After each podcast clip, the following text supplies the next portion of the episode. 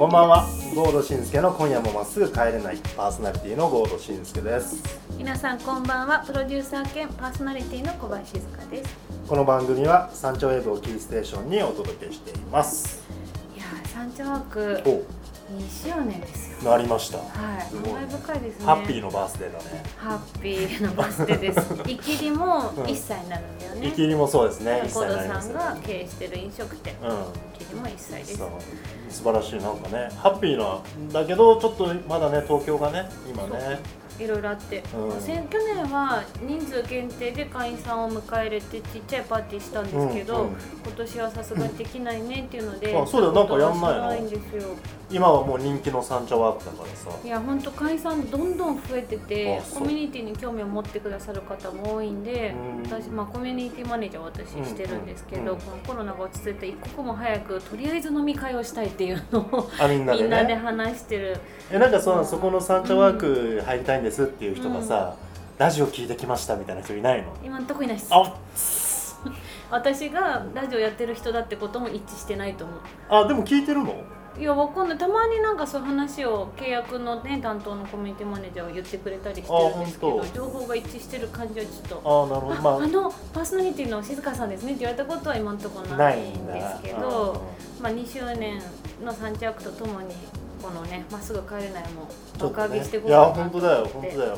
もうさ、山頂のいろんなところで飲み歩いてさ、でベロベロで撮りたいよね。撮りたいね。最初そういう風に撮ったもんね。そう、1回目ね。あの頃の気持ちを忘れたくない。プロトタイプね、誰にも聞かせられないやつでしょ。あれでも一番楽しかったよね。一番楽しかった。いや、いつか出すよ、あれ。蔵出し、お蔵出しで。マジですか。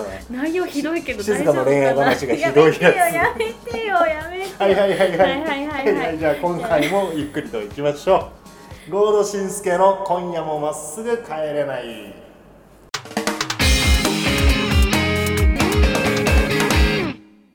それでは今夜もゲストをお迎えしています。山頂の人気飲食店マルサラの春野さんです。よろしくお願いします。ごめんなさい。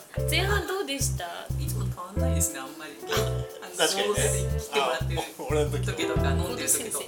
あ、そう、春ちゃんね、俺のこと先生って言ってる。そう、もう先生って呼んでる。そう、もう店で、うちのサロンでずっと先生にお任せしますみたいな。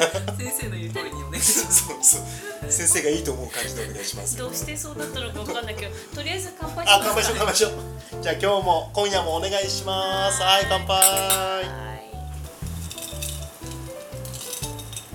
あ、今日も美味しいね。私は今、春野さんと同じワインいただいてます。ワインおしゃれなやつね。マルサラは普段はワインも出してる。ワイン出してますね。結構最近ハマって飲むようにしてます、スタッフのエミリーさんがね、ワイン詳しいし、めっちゃ人の影響を受けやすいんで、一緒にいる人の影響を。でもなんかマルサライコールワインっていうイメージは結構あるけど、なんかすごいご飯にも合う。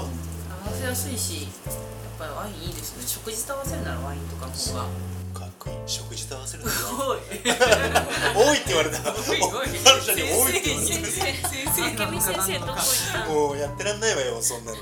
今出てきたワインのエミリーさんもいますけど、あと何人くらいスタッフさんっているんですか？アルバイトの子がなんで週1入んないことがもう。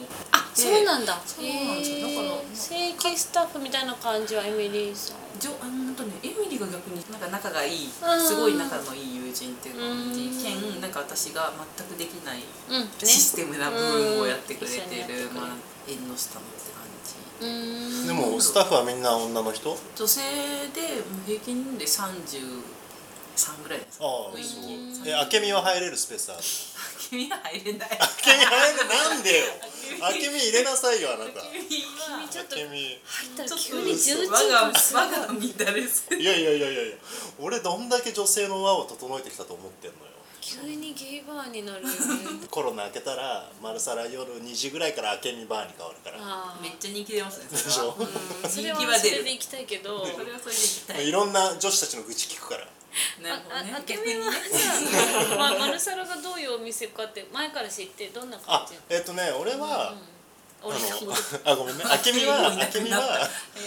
みはね、お客さんの紹介でまず知って、うちで髪切ってて、でそのマルサラっていういいお店あるんですよ、ゴーさん行ってくださいって言われて、でもやっぱうちももともとさ時間が遅いじゃない、うんうんうん、美容室が、うん、だからやっぱなかなか行ける機会っていうのが少なかったんだけど、うんうんうん、そしたらそのまたその三茶で仲のいい女友達が春サロのめちゃくちゃ常連になって、うんうんうん、春ちゃんともめちゃくちゃ仲良くなって、うんうん、もうだから俺行かなくても丸サロのこととか全部知ってるみたいなそう最初の頃はね、そう、うん、女友達もなんか俺のこと先生と呼ぶだからその美容師さんのことを先生と呼ぶ価値観の女なんだけど面白いプロの飲んだくれがいるんだけど三茶でプロのんべえが、うんうん、で多分その子が俺のこと先生と呼んでるからはるちゃんもそれにつられてそうパーラーに聞いていってるだからそう俺もすごいね常連じゃないのに常連扱いしてくれるうんそうですね、常連な感じありますそうでも雰囲気で現れたらどこでも常連感出るあけみねあけみす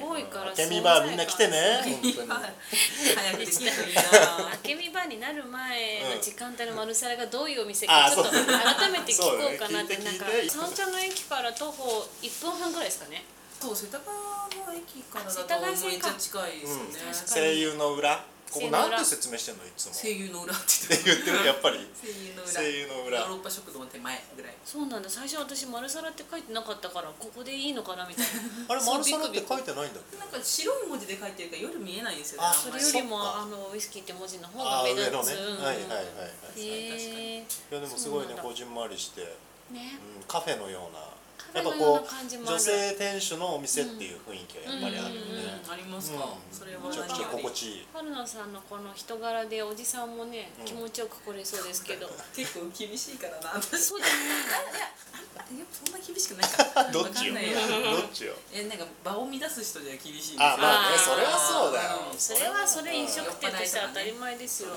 女の人が多そうなお店だけど女性もそうですね食べ物に関しては女性ですね、うんうんうんうん、お弁当とかに関しては女性がほとんど、でもなんか俺が来るとね入り口でみんな立って飲んでる男性とか、うん、昔ねそうバーみたいな、うん、何軒か巡るタイプの、うん、もう三茶の主たちみたいなみんな常連で顔見知りみたいな、なんかそれですごいね、いますねこう空間がファミリー感があって、うんうんうん、なんか心地いいというか、うんうんうん、いいお店です、うん、なんかずっと本当に最近やっと食べるようになったんで春野さんの料理を雑誌とかで見て、うん、もうなんか穴が開くほど凝視みたいなそんな見るもんじゃないすごい綺麗と思って丸皿すぐ近くみたいなドキドキしてたんですけど、うんうん、春野さんも前からああいう料理やりたいなと思ってやってるんですか本当はこういう料理やりたいとか実際あったりとか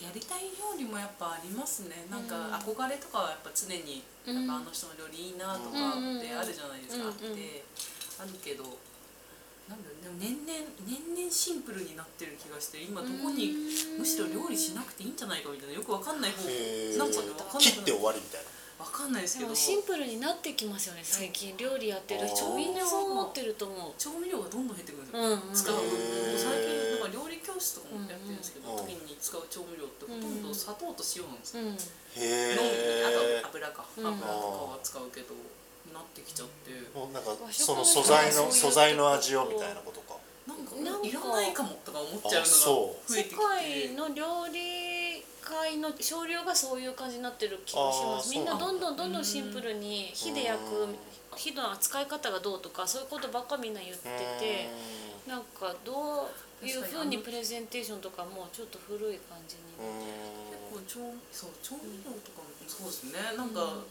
確かに飽きてきちゃったのかね。その上の人たちはトレンド的には確かにシンプルなのかもしれない。最近はなんかこう昔見て凝ったクラシックっていうのは凝ったソースをいわゆる出すとか、そこはクラシックっぽい感じが、まあ、私のやりたい料理は最近はシンプルになってきてますね。だからそれ乗ってるのかもしれない。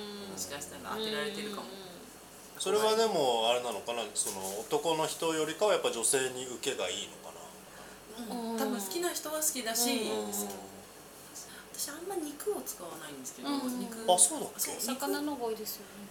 魚介野菜がまず多くて、野菜が好きだからやっぱり野菜が多くなっちゃって、うん、瞑想中まあでもちょっと新しいはるちゃんの料理がこれから生まれるかもしれない、ね、そうなるといいなと思いますね。職場、うん、の人が調味料減ってくっていうと結構いいドキッとするけど、すごいよね、うんでも逆にレベル高いでしょそれって。本当そうですよ。だってなんかさ、俺の感覚ではさ、砂糖と醤油となんか酒で、だいたい日本食ってできるじゃない、まあ家庭のね、だけどそこからそんだけ引いてさ、そうですね、醤油も使ってない最近は。ああそうなの。醤油使わないですね。すごいな。醤油欲しくなっちゃうもんねやっぱ俺。欲しくなります。俺はね男だからなんかもしれないけど。そうかやっぱり。私もなんか油と塩とちょっとスパイスみたいな。ああそうなんだ。家の料理もそうですよね。なんか野菜が好きになっていくとどんどんもう野菜の味だけが楽しくて、みたいなのはなんか料理やってる人の気持ちかもしれないけど、逆にさ、そのまあ、今ずっとさ静香さんはるちゃんにいろいろ聞くじゃん、そのはるちゃんから見た静香さんっていうのはどういう、いやそんな流れなの。いや聞こうよ、せっかくだからさ。でもすごい食べさせてもらったら今年がね初めてだけど、すっごい私ナンバーワンだった。カレーっていうカレーってああいうジャンルでも結構額縁に入れたいナンバーワンだった。一緒に食べ行ったエミリーさんもそうすっごい美味しいって、食べ終わるのが寂しくない料理っていうのがうちらの中で命題というか、食べ始めから、これもう始まったら終わるみたいな、なんか切な恋愛してるみたいな感じだけどの美味しさだったの。だからすごい、これ食べ終わるの寂しいなって思いながら、で恋ですよね。恋愛に近い。明日死んでもいい。死なないで。連絡なっちゃうから。春野さんに言われて余計嬉しいもん。勉強ですね。そういう感じ。でそういうのってあんまりないですよ。本当になんかたまに当たると嬉しいなっていう人たち。すっごい美味しかったです。なんかいいね。素材の組み合わせ、なんか一口ごとに違う味が楽しめるのもすごい。あと体に負担がなくて、それすごい食べた後に重くなるのって。ああ確かにね。ちょっと私最近嫌で。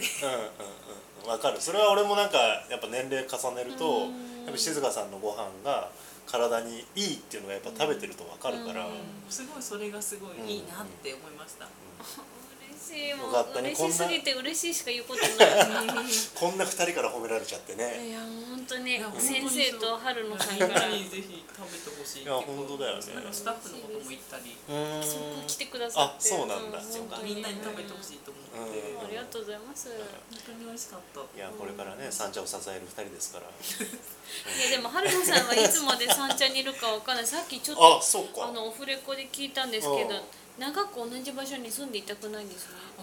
でもなんかどこかに行きたいっていうの憧れは常になんかありませんか。ここでずっといいって思ったことが人生で一回もない。ああそう。常にどっかを考えてる。常にってその例えばさちっちゃい時から。あそうですね。小さい時はずっとやっぱり逃げ出せない感じじゃないけど、どっかに行きたいっていう、まあ東京に出たいですよね。18までは。そっかそっか。静岡から東京18で出てきて、そこからどこに住んで三茶にたどり着いたんですか。本当にだから多いんだよな。日野住んで、最初大学日野だったんです。日野住んで、で吉祥寺行って吉祥寺内で移動して、だから吉祥寺ちょっと長いですね。でそこから桜上水行って下高井戸行って引っ越してんな。そうから永福町、その辺で西永福、京都で三茶ですね。でもちょっとエリアは限られてくるよね。そうなるとだから東とかめっちゃ憧れはある。江東区とか真ん中とかね、清澄白河行ったらいいなここって。あっちの方にマルサラがあってもめちゃくちゃ入ると思う。絶対行けると思う。それもまたいいですね。この辺はやっぱなんかおしゃれな人とかいいなんていうの、三茶って結構感度が高い人多いですよね。多いね。ちょっと違う人に待ってみたい。はいはい。そっか。もうちょっとゆったりしてるというか。なんか今三茶の価値観で結構生きてるなって自分の中で思うから、他のとこで他の目線で物を見てみて、結構やっぱ姉妹せやになりやすい人間なんで、そうだから他のとこに行ったらおのずとね違う目線にどうしてもなる。そうだね。東の方に春野さんいたら多分このチャキチャキ感が結構愛されると思いますけどね、向こうのお客さんたちに。なんか墨田区とかね、いいよね。墨田はいいね、ちょっとね。あ、そうね、そこね。蔵前とか行ったらいい。蔵前ね。蔵前海抜低い。めっちゃ低いですよ。あ、低いんだ。海抜めっちゃ低い。海抜ね、ダメなのよ。すぐ言うから海抜、海抜。東の方全体的に海抜ダメなんで。もう地盤そうね。北区いからなんだね。あ、やっぱ低めですよね。まあね。どうなんだろう。まあでも寺町だからな、清澄とかは。まあ海岸にも近いし、川もいろいろ走ってるしね。上野とかね、憧れはず。水とか。あ、屋根線あたりね。水にあっても良さそうだよね。どこでもいいよね。春野さんどこでもいいよね。どこでもよくなっちゃう。どの町に行っても春野さんが必要とされそうな感じはありますけど、なんかすごい仕事やってる春野さんのイメージはあるんですが、お休みの日って何してるんですか。休みあんの、そもそも。休みは最近めっちゃちゃんと休みとなっていただいてる、皆さんのおかげで、一日丸一日ってのはなくても、まあ2時間だけこう。2時間働いて。こっちにね。丸一日休みってのは本当な基本ないんだ。あんまないんだけど、まあちょこちょこやっちゃうから、自分やったりとかも。休みの日って好きあらばプロレス見て、まあプロレス好きなんだ。そうプロレス、このまあプロレスラーっぽいけど今髪型がプロレスラーっぽくしてます。この前女子プロレスラーにしてっていうオーダーだったから。この金髪、髪の色、そうそう、こんな可愛いアメリカの女の子みたいなの。最近可愛い、みんな女子プロレスラーも。あ、そうなんですか。でも俺が女子プロレスラーの検索して。こんな金髪じゃないよねっていう、もう真っきっきの金髪。やっぱ結果おしゃれな感じにしてくださいってお願いしたんだけど、俺が思う女子プロレスラーの金髪ってこれでしょって見せたら、それではないっていうじゃあ女子プロじゃねえよっていう話をして。そうですね、まあ覚悟が足んなかった。入門には遠かった。おしゃれに仕上げちゃいまして。春野さんいつからそんなプロレス好きなんですか。本当にそれこそコロナ前はかなり激しく働いてて、コロナ後にハマって、あ、ちょっと余暇ができて、何かきっかけがあったんですか。恥ずかしいから言わないけど、言うけど、いやメトークで、ああプロレス芸人、そうそう、あれ見てて、前も見てたんですよ。昔のプロレス芸人ってのもあったらしくて、ケンコバとかやってたんでしょ。そうそう、あの時も見て、あ、プロレスって面白そうだなって思いを掲げたまま、まあ日々働いてるから見てなくて、面白そうって思って。本当にまんまと見てみたらハマって、でハマったらもうすぐなんで、いっぱい入会してチャンネルとか。何がいいの、プロレスの何がいいですか。最近ね、プロレス好きな女子増えてきてるけどさ、そうイケメンも多いしさ。最近の女子で言ったら、まあイケメンは確かに多いね。イケメン目線ではその見てない方だとは思う。あの体つきがとかっていう方ではないと思う。あ、だって好きなマスクマンだし。あ、そうなんだ。誰実際は。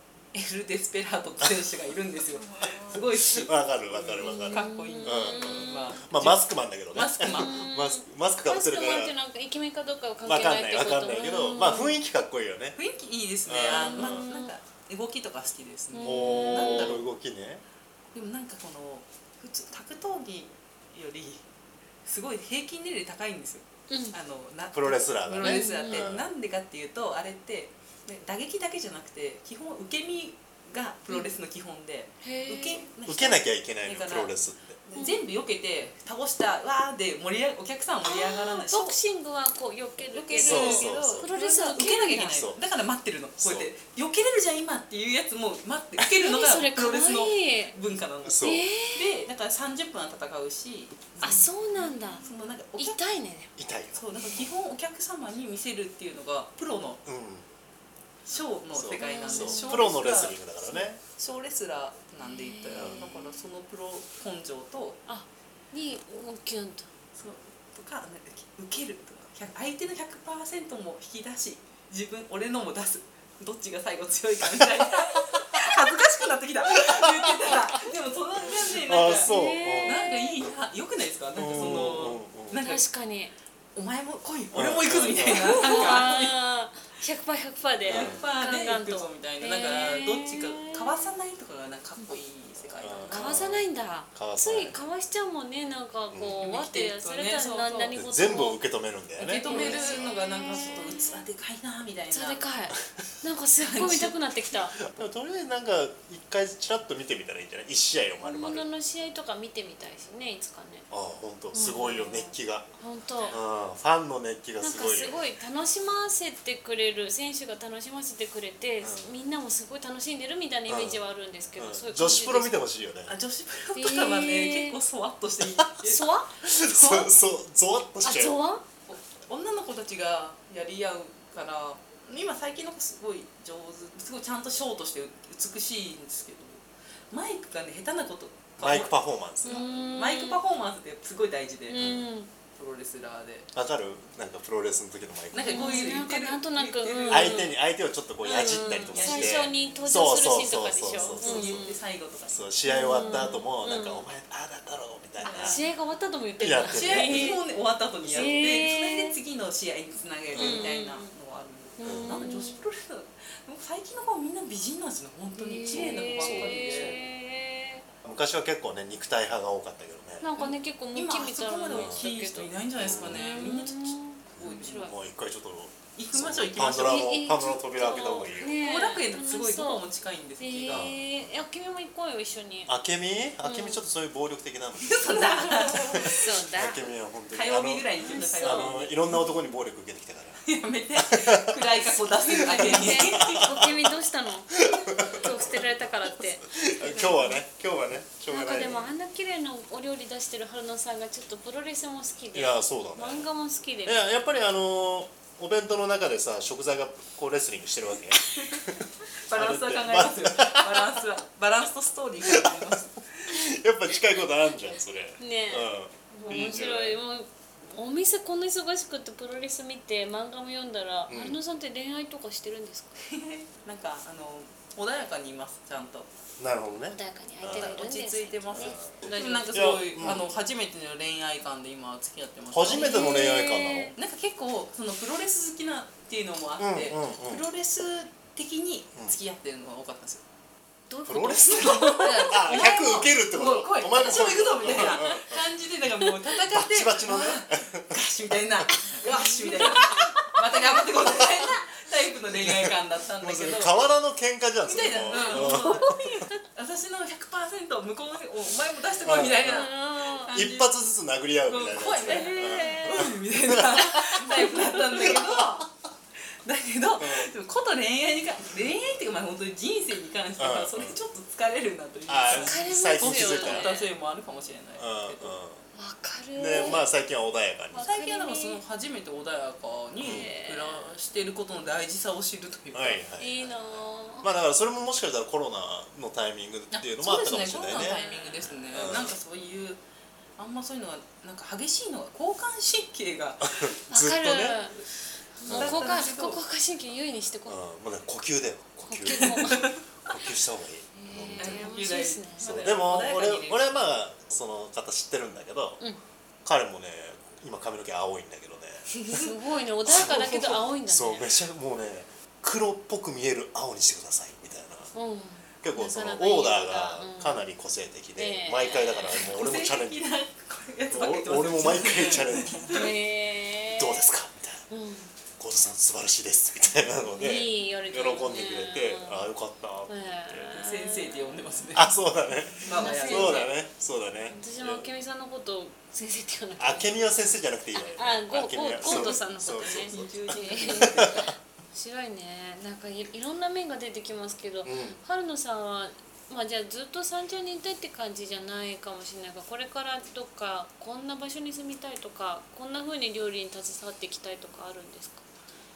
なんかそうですね、どうだろう、三茶ってすごい魅力的な街で、あとなんか新陳代謝が激しめな街だと思っているって、すごいだから出会いもあって、このすごい回転は早い街だなっていう印象だけど、もうちょっとなんか新陳代謝が遅めのところに行きたいなと。でもそうするとはるちゃんの新陳代謝も遅くしていくと。私の新陳代謝は遅くなったんですよ。だからこの町の新陳代謝に今合ってない気が徐々にしてる。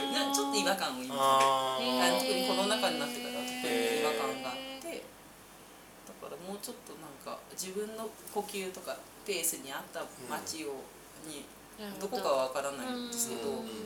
住んでみないとね、ちょっとわかんないけど、印象としてはもうちょっと都心じゃないかもしれない。確かにね。その自分の呼吸と合う街っていいね。いいセンス、いい話、分かります。年とともにやっぱ変わりますね。ああいうデータとかでもやっぱちょっと年代で変わりますよね。変わるし、ああでもなんか俺もちょっと今考えさせられたな、自分の呼吸と同じその街というか、そうなんかそう思うと俺も三茶じゃないのかもしれないって一生思ったな。君は君の呼吸が三茶。君はそうよ。君はもちろんそうなの。君の呼吸に三茶が焦ってくるんですよ。そうなのやっぱり。君は頑張るけど。君はいていいと思うけど、春さんこの警戒にねどんどんいろんなところに住んでいくのかもしれないんで。でもなんかやっぱいろんなそのエリアの人に春ちゃんのご飯を食べてもらいたいっていうのはいいよね。その時に三茶の丸皿どうするとかね、こんだけスタッフさんたくさんいて。そうだね。なんかやりたい人もいるし、夜とかね。あけみいつも行くわ。本当に。あけみがいいじゃん。料理できないけどあけみ死んじゃう。働きすぎて。あけみが働きすぎて。髪切るのがわかんないしね。ここで切りながら出しながらみたいなね。大変なことになるけど、でももうなんかこれからの丸皿と春野さん見逃せないね。いや本当にちょっと楽しみだね。これからの春ちゃんの活動も。もうでもちょっとまだまだ聞きたいこといっぱいあるんですけど、すごい楽しかった。楽しかった。今回はねちょっとゲストコーナーこの辺でお時間です。ここまでのゲストは丸皿飲食店春井春野さんでした。ありがとうございました。ありがとうございました。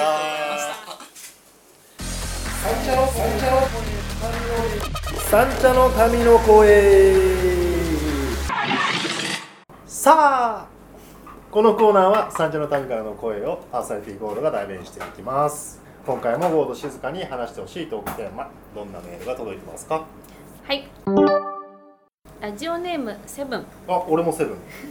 目に見えないものってスピリチュアル的な、全然信じてなかったんですが、最近なんだかそういう体験することが増えて、そんなこともあるんだなって少し信じるようになりました、静香さん、ゴードさんのそんな体験話があれば聞きたいです。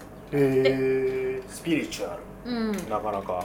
ゴードさん、結構なんか前髪切ってもらってた話してたよね。あ、でも、そう、最近結構それを言われることが多くて、髪切ってみんななんか心が軽くなったみたいなことを言ってて、だから髪の毛って結構なんかそういう悪い運気もなんか捕まえちゃうみたいなこともあるから、だからそれを落としてあげると心も気持ちも体もスッキリするみたいな。ゴードさん、私のこと2回連続邪念切ったって言ってたよね。そう言ってたよね。邪念がすごいらしくて、邪念が溜まっててさ、ガンガン切られて、もう今すごい短くなったもんね。そう邪念のないところまで切るとこんだけ短くなっちゃうみたいなね。ねえ、なんかゴードさんのそういう話すごい私分かるなと思ってて、なんでかなって今日考えてたんですけど、セタジーって呼んでる、世田谷のおじいちゃんだからセタジーって呼んでるおじいちゃんが、種子島のおじいちゃんのことは種子って呼んでて、祖師ヶ谷大倉のおじいちゃんは、そういう話すごいちっちゃい時ずっとしてくれる人で、あ、自分の本当のおじいちゃんね。あ、そうですそうです。ああ、びっくりした。その辺のおじいちゃんじゃない、世田谷に出会ったおじいちゃんのことだと思った。本当のおじいちゃんです。セタジーって呼んでるんですけど、もう亡くなったんで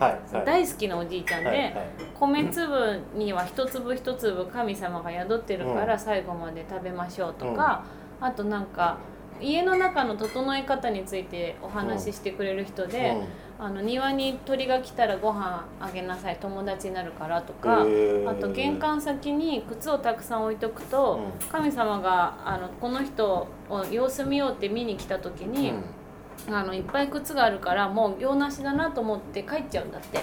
だから靴は必要最低限並べときなさいとか、そのおじいちゃんが言うことすごい大好きだったんで、あ、そうなんだと思って、今でも玄関きれいにしたり、いらない靴はちゃんとしまったりとか、そういう癖がついて、なんかこのセブンさんがあんまり信じてなかったんですがって言うんだけど、結構ねちっちゃい時からそのなんか割と信じる方、それちゃんとやっとくと気の流れも良くなるしとか、なんかそういうのはありました。おじいちゃんのそういう、なんか教えっていいね。いいでしょ、しかも本当だったしね。なんか困ったことあったらとりあえず玄関掃除するとなんか運気が良くなるんで、今もとりあえず床ピカピカに、床磨いとくと、足がまず綺麗になるから、足が綺麗だと外に出てた時悪いもの取ってこないから、とにかく足の裏がきれいになるように床はきれいにしておきなさいとか、そういうことを教えてくれる人だった。おじいちゃんドクターコパ違います違う私と同じ顔 の、うん、あのイケメンのおじいちゃんです。ああイケメンっぽいね。いや、うん、本当に同じ顔なんですよもういないんだけどね、うん、そんな感じです。だからなんか自然だったからそれスピリチュアルとか、うん、それがスピリチュアルじゃないとかそれ感覚もなくって、うん、なんか信じることって結構大事だなと思うし、うんうんうん、気持ちよくしとくってことかなと思ったんだよね。あ自分の生活がそうそうそう、うん、確かにそれは大切かもしれない。そうそう、うん、コードさんは？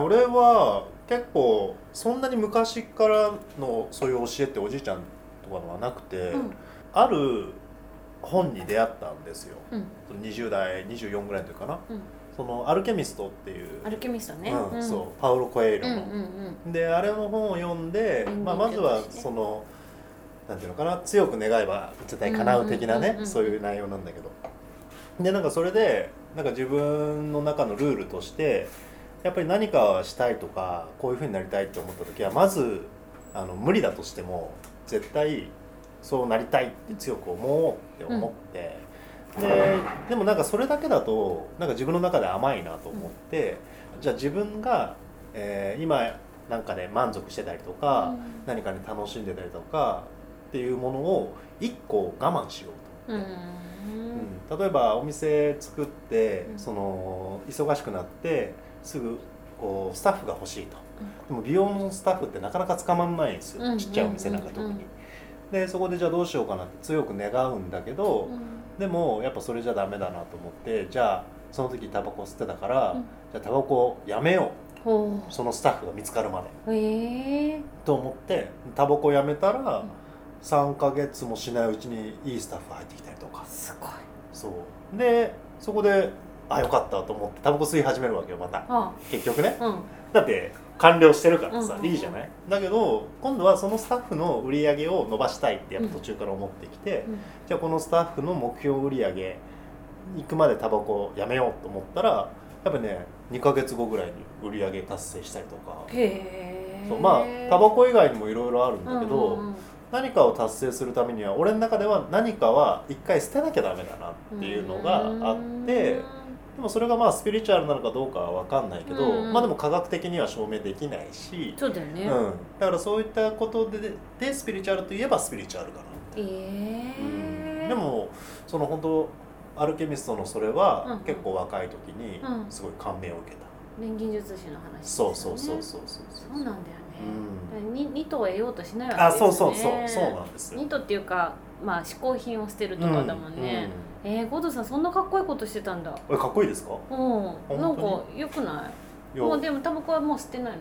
タバコはまあたまにねたまに吸ってるんだそうでも今もその結構この前までもやめてた時があって、うん、でそれもまあイキリの目標があって、うん、で1回3ヶ月ぐらいかなタバコやめてって、うん、でその時もやっぱり自分のそのイメージのところまで結果が出たからっていうので、うん、またそこから吸い始めたりもしたんだけど、あ、そうなんだね。そうやっぱ辛いわけよタバコやめるって、自分の中では、うん、だけどやっぱりそれぐらい叶えたいものがあるって自分自身になんかこう鞭打つじゃないけど、だからすぐだらけちゃうから。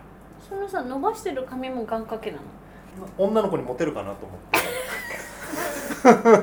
おい全員笑いすぎさっき切らない理由はないって言ってたけど結構さ髪伸ばす女子はね、うん、髪伸ばしてとか、うん、昔の話ですけど、うん、なんか伸ばしていけばいつかなんか叶うとか、うん、そのあ願掛けでねそう願掛けで絶対切らないみたいなありがちだったなと思うけど、うんうん、あけみもそうなのかな。あけみはね髪伸ばしてるのは、うん、切る理由が見つからないっていうね、うんなんでみんな切るのかなと思って髪の毛。もうどこまで伸びてくんだろうね。なんかここに何かを願掛けた方が何か叶えそうな気がするけど。なんだろうねその美容師が言うのもあれなんだけど、うんうん、髪の毛って自分が生きてきた証なわけじゃない。ここにその時間があるわけじゃない。だからなぜみんなその髪を切ってしまうのかなっていう。髪の毛はね、アーユルヴェーダでは老廃物なんですよ多分ね、そう、死んだ細胞だから授業を習った時に、君たちはなんで髪を伸ばすんだねって校長先生が言ってて、ウケると思って、うん、校長先生は坊主なの。校長先生はめちゃめちゃ短いですね、ショートの。あ、そうなんだ。すごいスタイルかっこいいんですけどね。でもそこになんか、念みたいのがあ、でも確かにね何かに念を込めると願い叶えるみたいなのが多いから、なんか何かをバサッて切って願いを叶えるってかっこいいなと思って、今度さ、一つは三つ編みにしてきて、一つ三つ編み、二つ三つ編みじゃなくて一つが可愛いと思う、あけみ、うん、一つで三つ編みおばあちゃんっぽいねうちのばあちゃんやってたわ一つの三つ編みじゃあ今度おばあちゃんキャラもいけそうじゃんやるわ面白い、うん、ね、でも結構みんななんかちょっとずつ多分スピリチュアルって言葉にすると、うん、ちょっと急に不思議になるけど、まあそうだね、みんなちょっとずつ信じてることあると思う、うん、なんか自分の中の縁起を担ぐみたいなのもさ、まあそんなもんじゃない？担ぐのみんな日本人好きだからね、好き、うん、だって8月1日にしたのとかもきっと8月だからでしょ、末広がりだからじゃない？あ、うち？うんうん、あいきり？うんうん、あ、いや、そこになっちゃったってそうなんだイートリートはちなみに8月8日なんですよ。へー、私はそうね、末広がりとか大好きなんです。あ、そうなんだ、うん、もう絶対、あ、結構古風だね。そうなんです。フジテレビ の新卒で入った会社もフジテレビの日は8月8日なんです、うん、あ、そう、知ってる。だからもう、あ、だからフジテレビ？いや、それは違う。あ、それは違うね。入ったら8月4日なんだ、へーみたいな、うん、そこにあんま興味ないんだけど8月4日かと思って、うん、なんか確かにこうやって広がっていくのいいなと思ったから、うんうん、たまたまサンチャークオープンが8月に決まった時、うん、私は8月8日にわざとずらそうと思って1日からはプレオープンにして8日をグランドオープンって決めたんですよ。へー、なんかそういうのすごい大事だと思ってるんですよ。あ、でもなんかそういうのすごいね、いいと思う、うんうんうん、なんかそこに意味をちゃんと持ってやるっていうそのコンセプトがすごい俺は好きだった、うんうん、そうですね、うん、なんかみんな多分ちょいちょいあると思うんで、うん、今度このセブンさんのね、どういう体験だったのか、今度教えてほしいなと思いました。はい、じゃあ投稿された方はサンチャワーク3回の茶屋にてレアすぎる番組ステッカーをお渡ししています。サンチャの民って言ってますけど、サンチャ以外にお住まいの方からのメールもお待ちしてます。メールは wave@3chawork.toky まで、 wave は小文字で wave、 サンチャークの3は数字の3です。ラジオネーム付きでお寄せください。待ってるわよ。郷土しんすけの今夜もまっすぐ帰れない。